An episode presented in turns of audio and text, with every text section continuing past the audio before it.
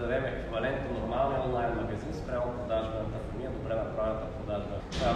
Каква е разликата? Нормалният онлайн магазин, а, когато човек влезе в него, или айде ще започнем от там малко по-далеч, защото това не ми трябва, а, да, се да. Ако искам да стигна от тук до стола, онлайн магазина, когато влезе в него, това значи аз да мина от тук, нали, ако това е моята, тук е продажбата се случва, и да стигна до тук. Докато продажбата по ние какво прави, тя е най-прекия път до продажбата и не само.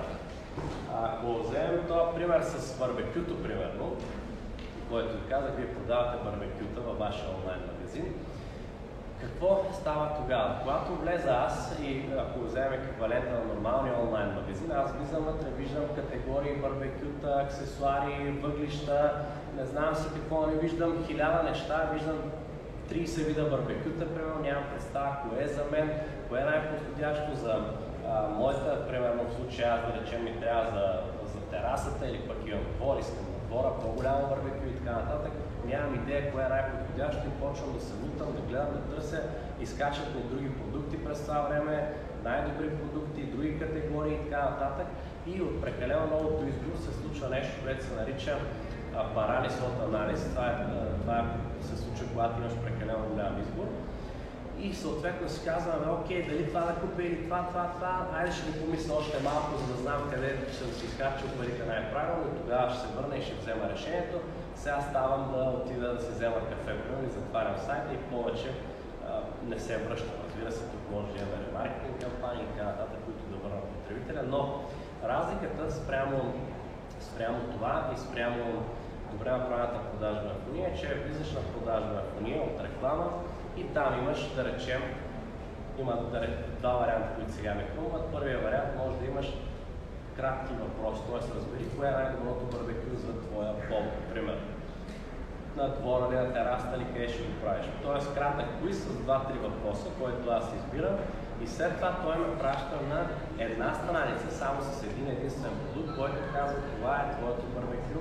Аз нямам съмнение за това нещо, защото съм дал, т.е. отговорил съм на някакви въпроси, избрал съм това барбекю, тръгвам да го купувам, след което веднага ми излиза допълваща поръчка, допълваща, допълваща оферта. Тоест, от типа, примерно, ти купуваш барбекю, а искаш да купиш и тия щипки, да речем, за, за барбекю, които ще трябват. Сега те са с отстъпка в следващите 5 минути, които купиш сега.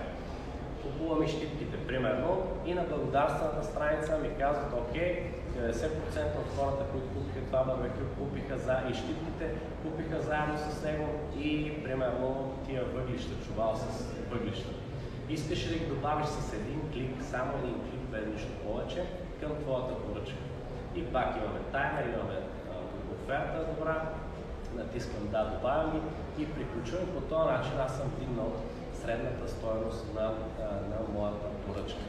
Там, а, тук разликата е, че ако влезете, т.е.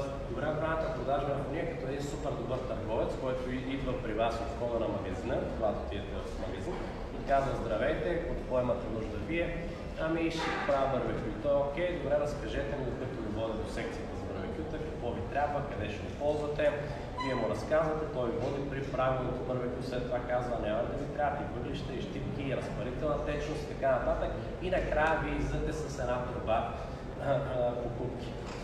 Там, а, това, е, това са примери за продажбени фони и разбира се накрая остава Facebook рекламата или Google или YouTube, няма значение каква е източника на